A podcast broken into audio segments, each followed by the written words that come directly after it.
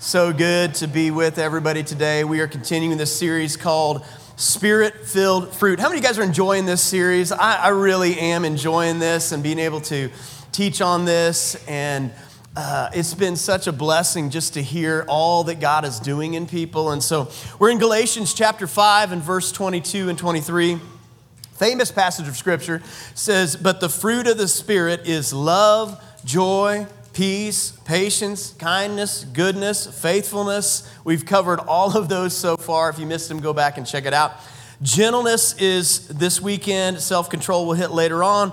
Against such things, there is no law. Now, gentleness, whenever I knew we were going to be talking about this, gentleness was a little bit, honestly, a little bit of a mystery to me because I don't think I have ever personally heard a message, a full message preached on the topic of gentleness. And I, I don't know why that is, but I just haven't. And so I think it's tough for us to grasp because we tend to think of gentleness more as a personality trait than as a manifestation of the work of the Spirit in us.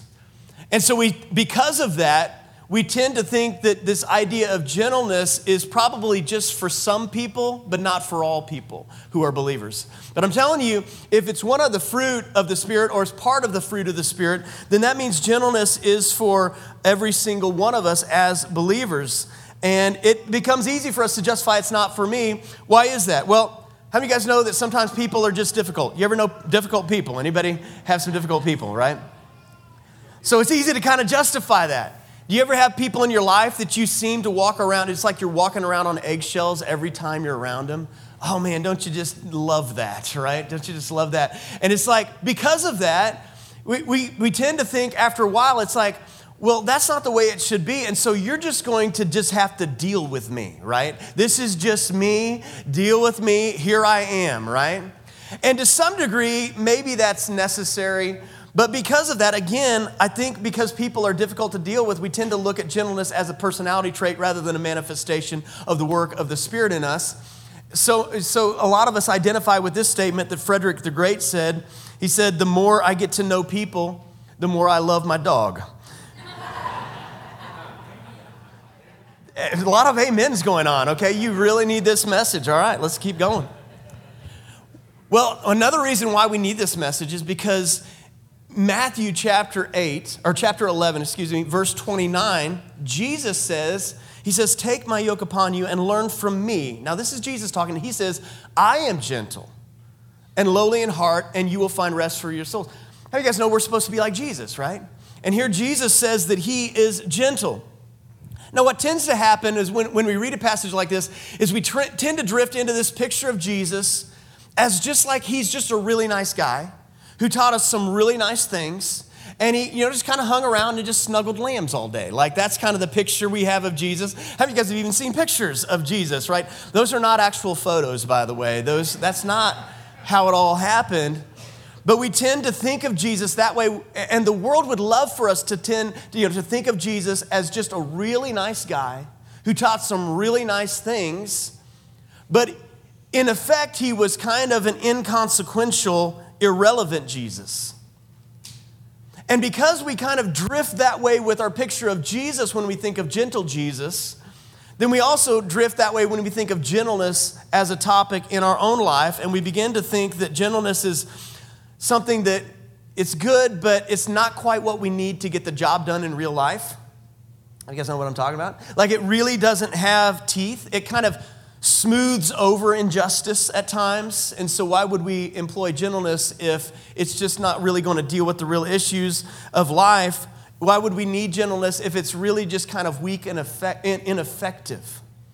And so, we have to understand that biblical gentleness, it's not codependent, unhealthy, sweep everything under the rug type of uh, thing. It's much different than that. And so, biblical gentleness is for every single believer. And so, we need to get a hold of what this actually is. How many of you guys could just admit maybe we need a little bit more robust understanding of the word gentleness and what it is? And so, those of us who are wrestling with this and thinking, maybe this is not for me, I just want to give you some thoughts on gentleness, on what it is, and how it, it can be applied in our life that I believe is really going to help us out. And so, the first thing we have to understand about gentleness is this gentleness is not weakness, but strength under control. So those of us who, you know, we're like, man, we got I got a strong, you know, personality or a strong gifting or whatever label you want to say that kind of pushes you away from gentleness. Here's what you have to understand. Gentleness is not weakness but strength under control.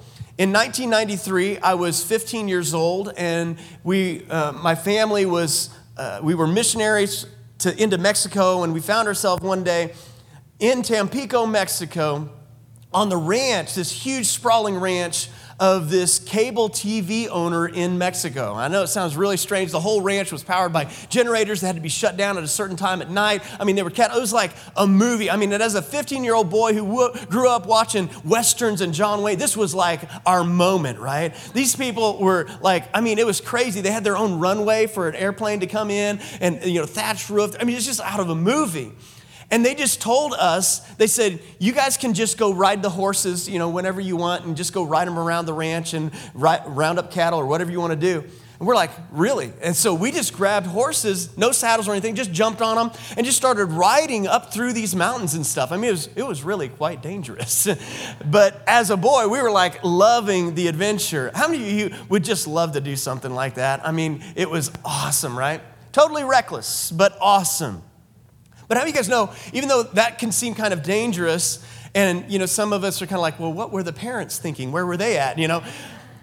But if you take a horse and you train a horse and you put a saddle on a horse and you put a bit in a horse's mouth, what happens? You can take all of this enormous power that is, you know, in a, a horse and you can actually use it in such a way that produces good. And James talks about this in James chapter 3 verse 3. It says, if we put bits into the mouths of horses so that they obey us, we guide their whole bodies as well. Look at the ships also. Though they are large and driven by strong winds, they are guided by a very small rudder wherever the will of the pilot directs. So also the tongue. It's a small member Yet it boasts of great things. How great a forest is set ablaze by such a small fire. How many of you guys have ever set forest fires with your tongue before, right? But the point is this that there's enormous strength under control. Here's the picture that he's talking about. He uses this example of a ship and of a horse, and he uses the example of our tongue. Well, in the same way, that's a picture of gentleness. It's the enormous strength that God has put in us or that God wants to flow through us, but it's controlled in such a way that it brings honor and glory to Jesus. So we talk about speaking the truth in love. Speaking the truth is strength, love brings the gentleness into it. Enormous power under control. Sometime back, I realized, and, and those of you guys who've been around me, maybe you realized this a long time ago before I ever did, but I realized this as I was in staff meetings or ministry leader meetings or just really any gathering, that I would find myself dominating a conversation or overwhelming with my influence just simply by my, my personality or even my position and just kind of overwhelming a conversation. And I, for some reason, I suddenly became aware of this. Thank God for the conviction of the Holy Spirit, right? And so I've been learning how to back that off and to walk in the way of gentleness, to realize that just because I can doesn't mean that I should, and I need to allow the Holy Spirit to flow through. And so I spend a lot of time being quieter these days to try to focus and harness the power of the Holy Spirit working through me, because when our power is out of control, we aren't leaning into the Holy Spirit. And so many of us, we come into situations and we kind of overwhelm it just with our own strength. Here's what I want you to know God doesn't want to remove your strength, He wants to focus your strength. God doesn't want to remove it, He wants to focus. So here's the question What takes more strength? What takes more strength? Saying whatever you want to say or guarding your tongue? How do you guys know guarding your tongue takes way more strength than just being a person who just says whatever you want to say? On the outside, it looks like a person who just says whatever they want is really strong. But in actuality, it takes way more strength to guard your tongue than to just let it fly, right? What takes more strength? Being offended or forgiving a wrong? It, it takes a lot more strength to forgive a wrong than just to be offended. And so this idea of gentleness is take it's strength that's focused in the right way. It's God type of strength. What takes more strength? Just writing people off or inviting people back in? takes way more strength to invite people back in. So this idea of gentleness. How many of you guys know when you, whenever you guard your tongue, that's gentleness in action. Whenever you forgive somebody, that's gentleness in action. Whenever you invite somebody back in who maybe has pushed you away or you've pushed away in the past, how many of you guys know that's gentleness in action? But that's enormous strength in action as well, isn't it? It's not weakness. Gentleness is not weakness, it's strength under control. Ephesians chapter 6, verse 10. Finally, be strong in the Lord and in the strength of his might. See, the key to walking in gentleness is being under God's authority.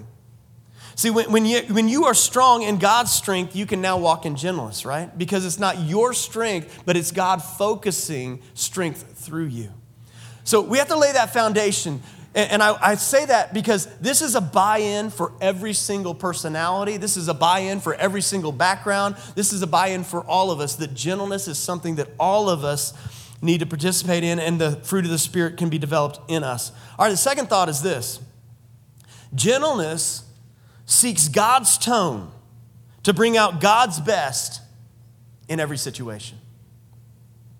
Have you ever thought about your tone? You know, one of, one of the things, the scariest things you can do is like record your conversations around your spouse or your kids or something like that and then listen to it again. Because how many times do we drift into a tone that is unhelpful, that we've just gotten used to, that we just kind of, you know, and that's just a very practical thing. But tone communicates so much. And I don't want to just talk about volume or talk about sound, I'm talking about atmosphere as well. So, gentleness, it seeks God's tone for every, to bring out God's best in every situation. Proverbs chapter 15, verse 1. It says, A soft and gentle and thoughtful answer turns away wrath, but harsh and painful and careless words stir up anger. We don't even need a verse for this because how many of you guys have experienced that in real life, right? What is this talking about? It's talking about, well, there's a certain tone or atmosphere that's carried in the content of our words that produces certain types of fruit in our life. Think about how many relationships maybe have been destroyed by reckless and careless words, right? Or the tone that we carry about us. And so this is important. So if you want to walk in gentleness, it's about seeking God's tone and God's best in every situation. Now, Pastor Jimmy has, uh, Jimmy Evans has a lot to say about the power of our words. Let's hear from him right now. It's good stuff. Let's watch. Every good marriage is the product of many good words. And every bad marriage is the result of bad words or no, more, no words. You have to speak a lot of good words to create a good marriage. Well, you fell in love because you said good things to each other. You always do. And so you, you're careful, you're patient, uh, and you speak very premeditatedly to bring a right result. And when we secure the relationship, and life happens, many times we get into some bad habits and things like that. But the words that we speak create our home. You know, God created the world with His words, and we create our world with our words. We really do. The atmosphere of our home is created by the words that we speak or don't speak.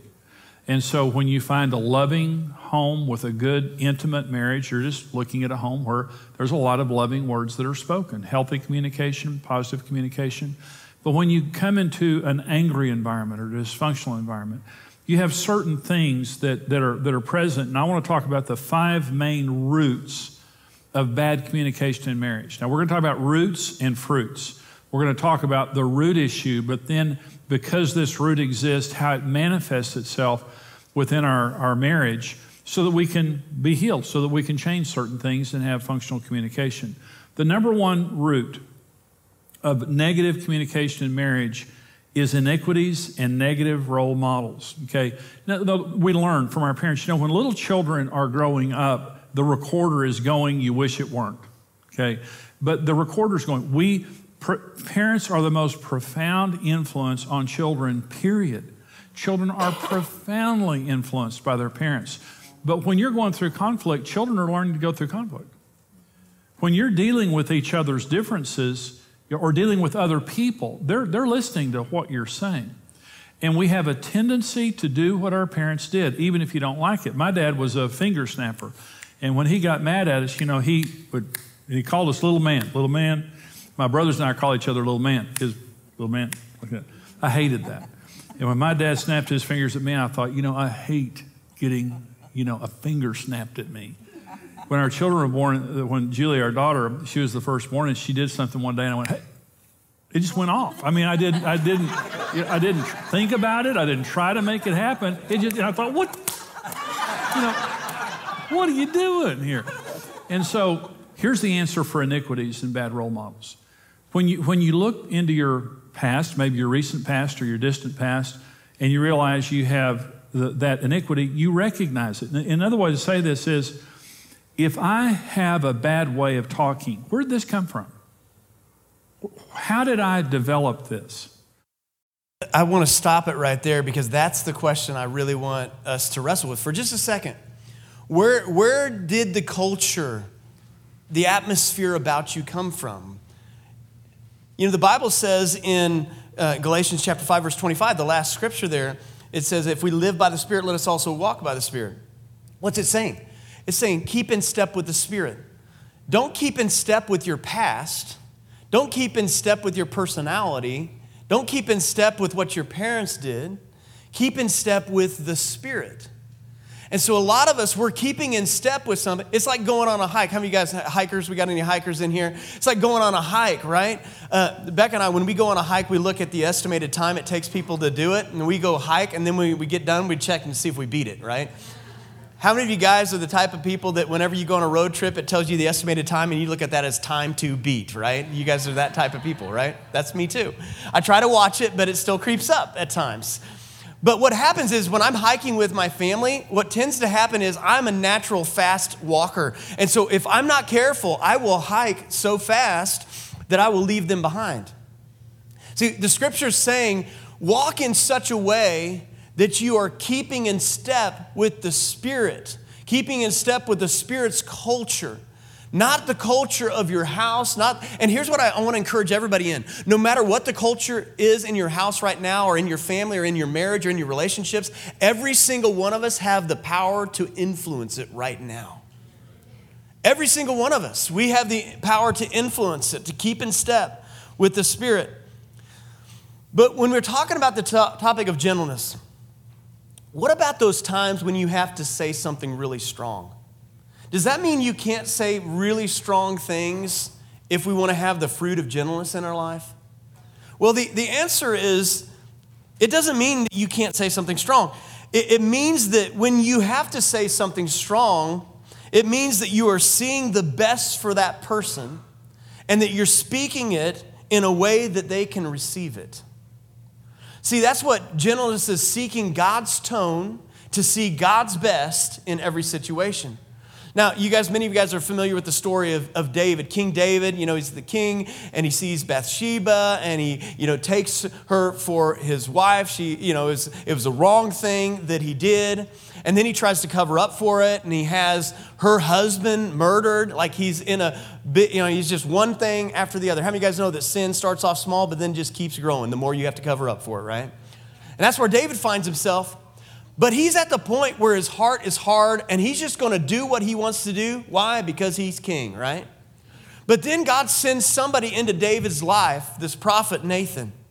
And I want you to watch how Nathan, he has to say something really strong to David, okay? He has to say something really strong, but watch the way that he does this. It says, So the Lord sent Nathan the prophet to tell David this story. See, Nathan the prophet he had God's best in mind for David. He didn't want to confront David to try to condemn David.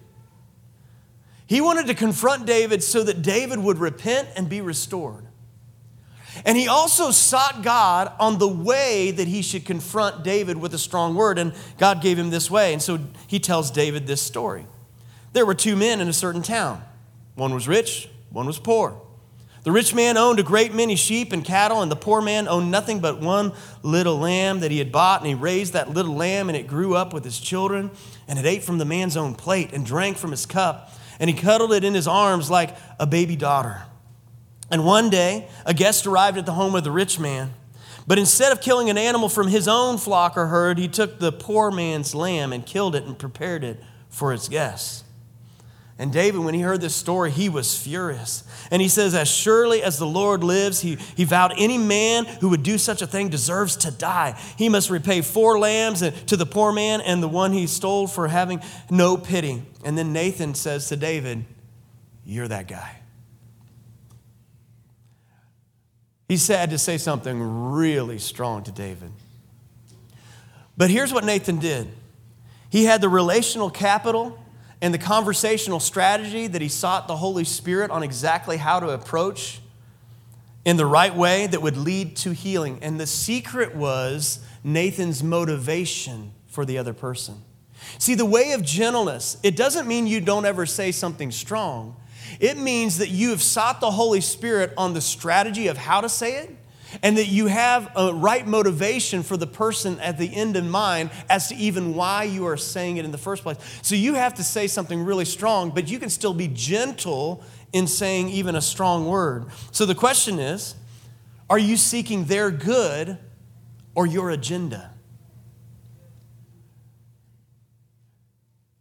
That could be, you might even say the same thing, but your motive could reveal everything. So, gentleness sets the right tone for God possibilities to happen. Proverbs chapter 26, or 27, verse 6, it says, Faithful are the wounds of a friend who corrects out of love and concern. But the kisses of an enemy are deceitful because they serve his hidden agenda.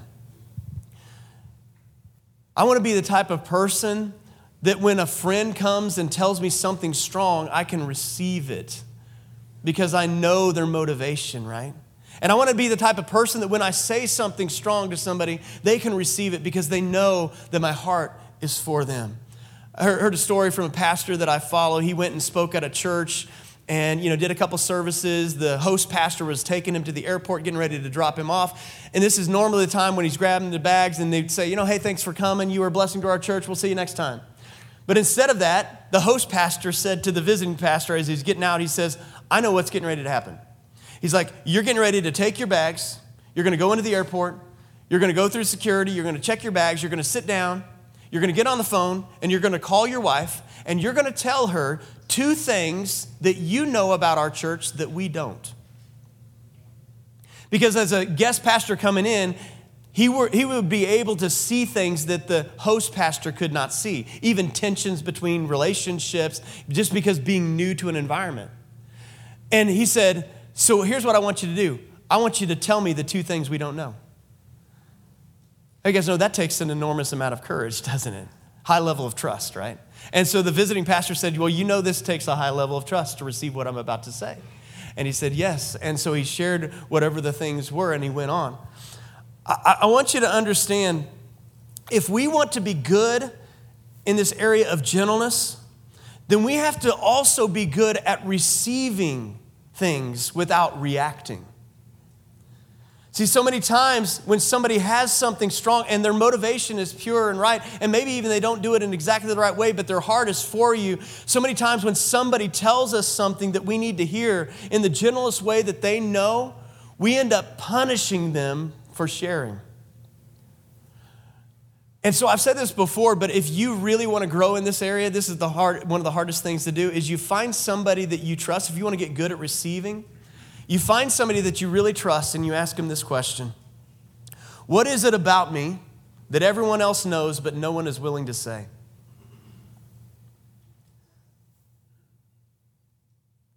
how Have you guys know that takes a high level of trust, doesn't it?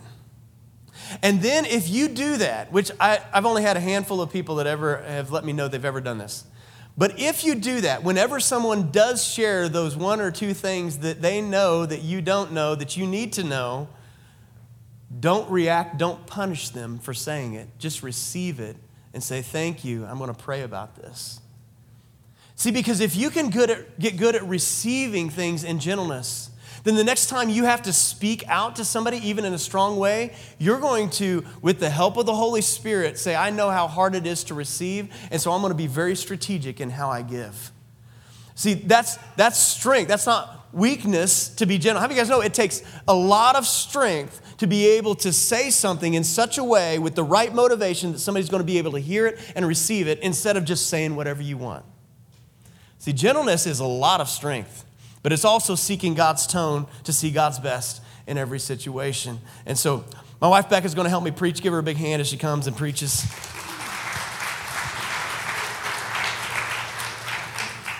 So, my job this week is to give you a picture, to give you an analogy that is going to stick in your head like an annoying little song.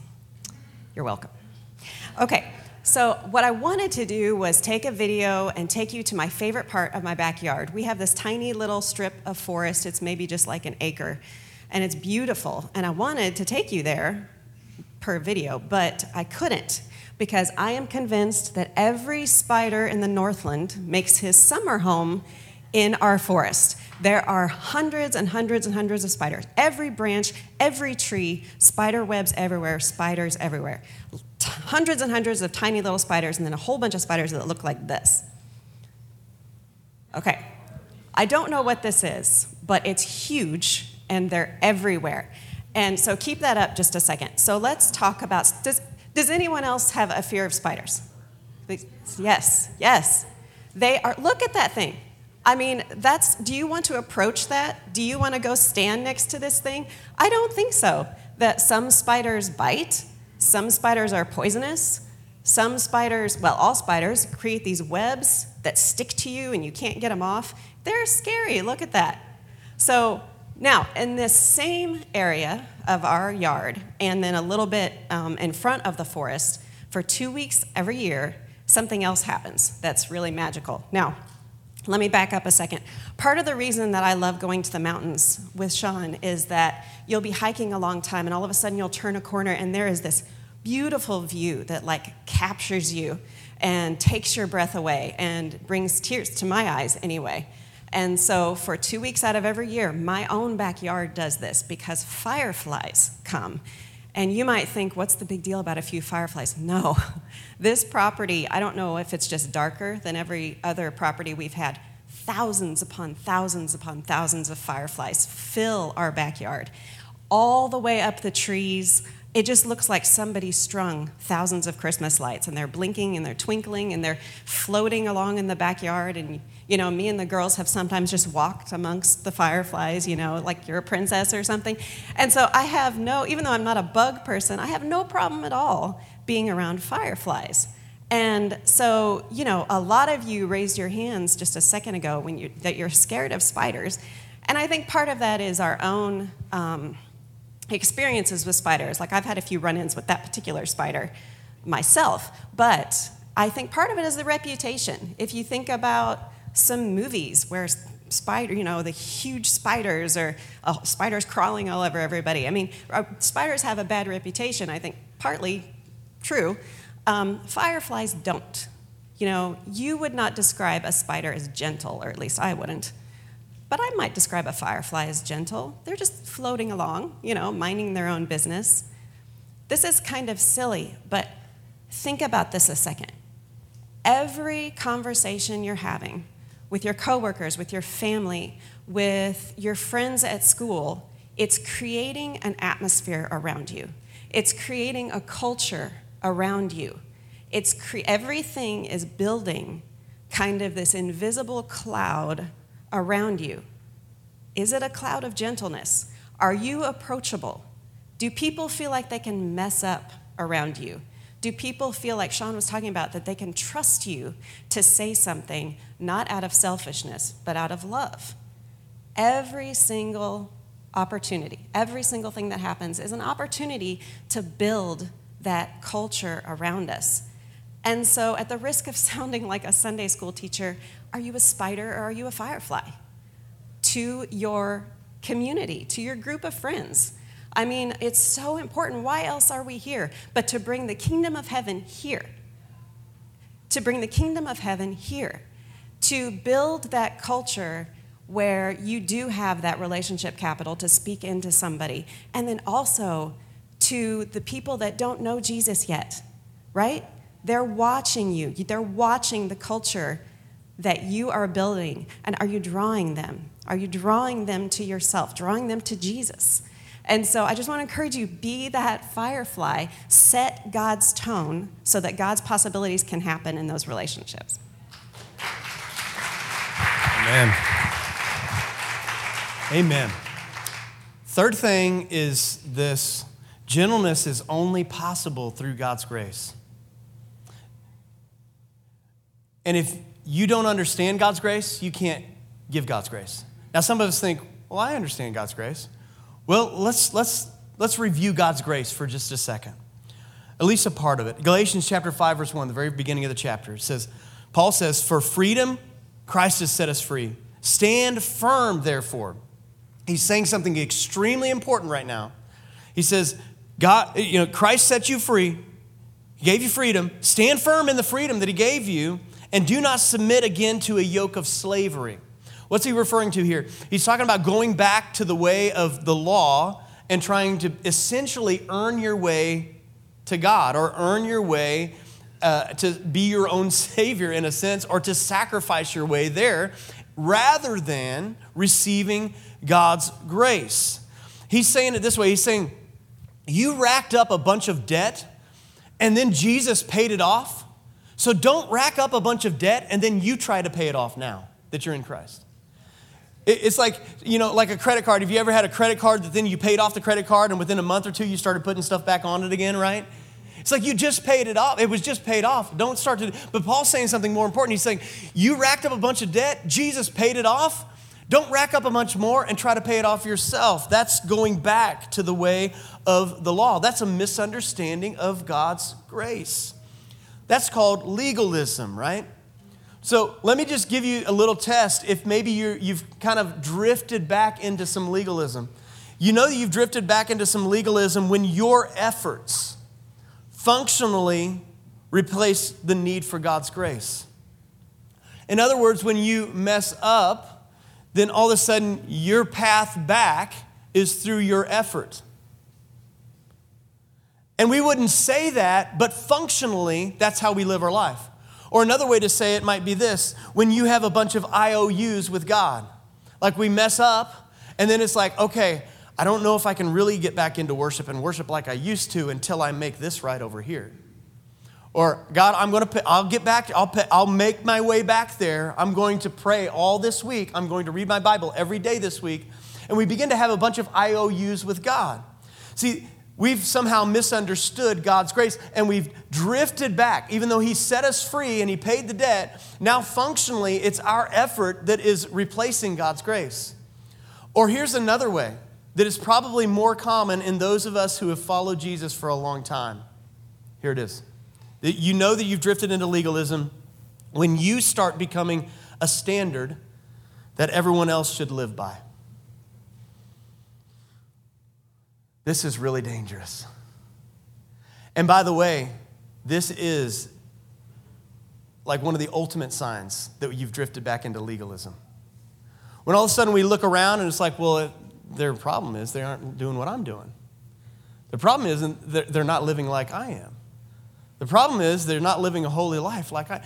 That is a classic, trademark, key that you have drifted back, and functionally you're living in such a way that even though we would never say this, we have somehow now become the standard and we've replaced God's grace with our standard of conduct before God. And we now have become, at least mostly, the standard. We know that we are not there all the way, but we're certainly further than other people. And since we're further ahead than other people, we use that as the measuring stick by which everyone else should live. Because there are more people who are below us than are above us. And so we have a misunderstanding of God's grace. And here's one of the key ways this happens when external sins seem to carry more, disproportionately carry more weight than internal sins. So when we look at other people who seem to have a lot of external problems with their sin, like, oh man, they're addicted over here or they're doing this over here, and it's very visible. Whenever you have people with external sins, and it all of a sudden it carries all of this weight, but yet envy and jealousy do not seem to carry the same weight.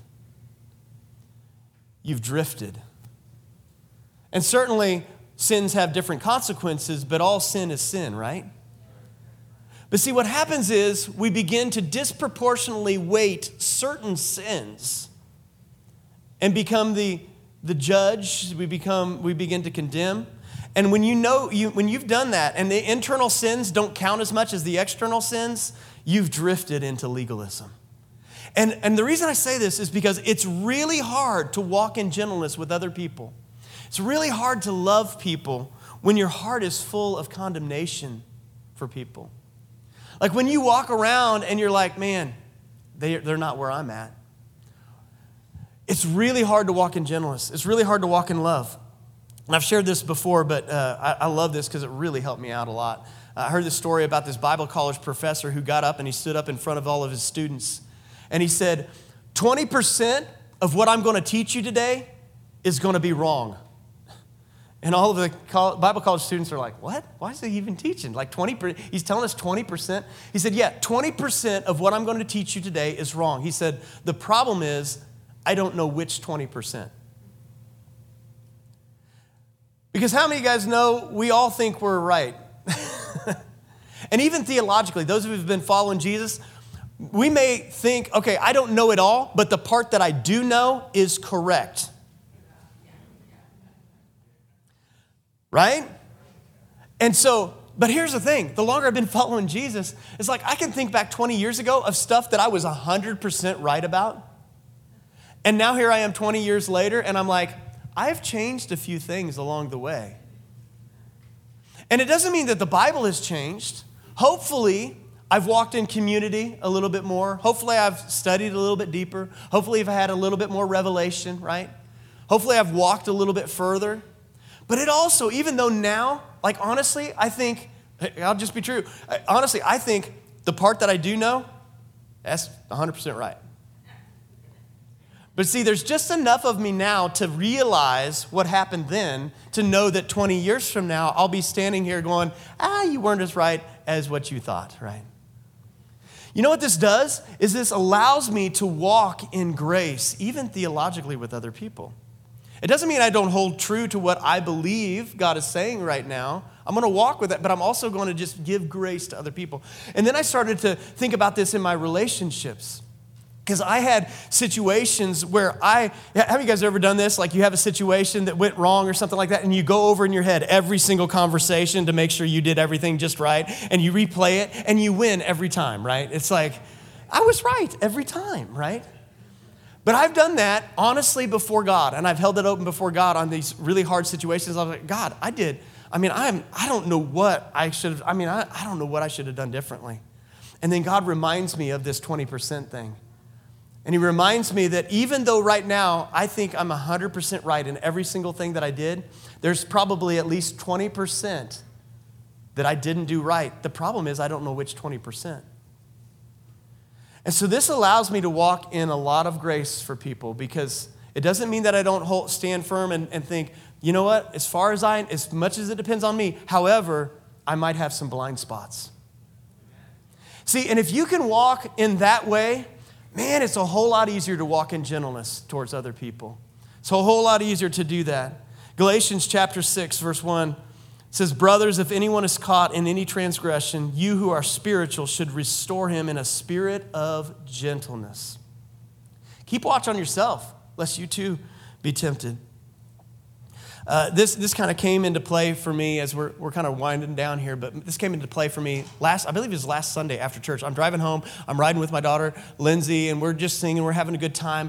And as I'm driving home, there's, it's like a merge lane. I'm in the, the right lane here, and somebody's in the merge lane, and with, without any blinker being turned on, without any warning, this person literally just cut within like an inch of my vehicle. Like just cut over and then just stayed there, like really slow. I mean, like within an inch. And I'm just like, I can't believe what's happening, right? Have you guys have ever been there before? I'm like, what is going on? And so I'm just driving and I'm expecting this person to give a little gap. I even had to tap on my brakes and they're still like right there, you know?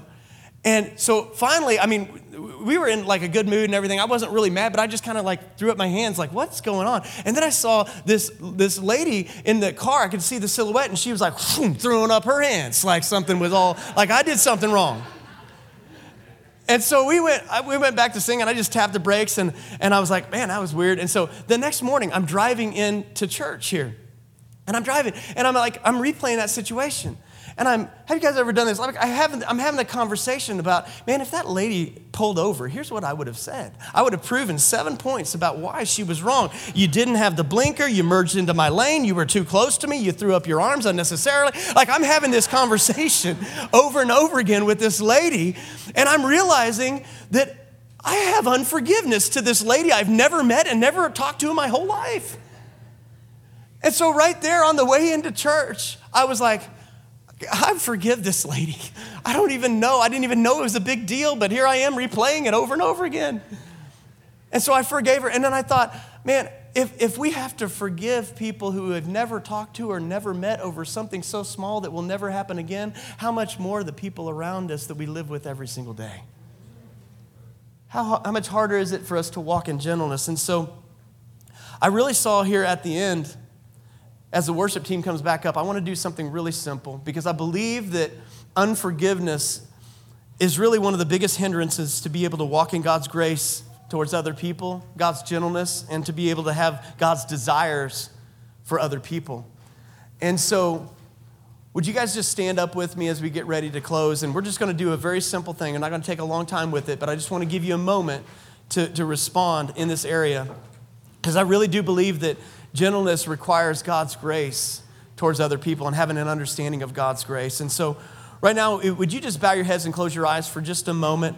And let's just ask the Holy Spirit if, if there is anyone that we possibly might need to release or forgive or make an adjustment in our heart to, because it can be a hindrance to us walking in this fruit of the Spirit of gentleness. Is there anyone in our life? Maybe it's someone we've never met. Maybe it's someone who's passed away. Maybe it's someone who we live with every single day. And for some of us, this is going to be a bigger topic. We're going to need to take it to our prayer uh, time during this week, and it's going to be kind of an overflow out of this service. For some of us, maybe it's a moment right now you can do just like I did and just release. So, Holy Spirit, would you bring to our mind anyone that we need to release right now? Would you remind us of your grace towards us? So that we can give your grace towards others and walk in gentleness. Let me just remind you as you're going through this process, as you're thinking this through, forgiveness does not make the other person right, it just makes you free. Lord, we want to walk in freedom.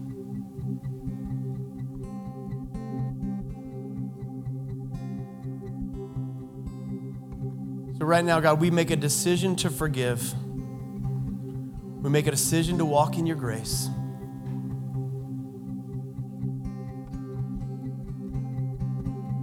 And again, some of us are doing that right now, and we can do that right now in this moment. But others of you, it's much deeper, and I want to encourage you to, to walk that out, to seek some prayer here in just a moment, to seek some counsel here in a moment if you've got a, something you need to walk through. But Lord, we receive your grace so that we can give your grace. We say, Would you be strong and your strength be on display in us to do the things that are hard for us to do on our own? Maybe walk in gentleness towards other people. Or maybe we, we be gentle like you were, that your motivation towards every person you encounter was for their best, for your best in them. Lord, help us to see the, seek the tone, your tone for every situation, even in hard ones, and to put your grace on display. In Jesus' name, amen. Let's worship him in response one more time.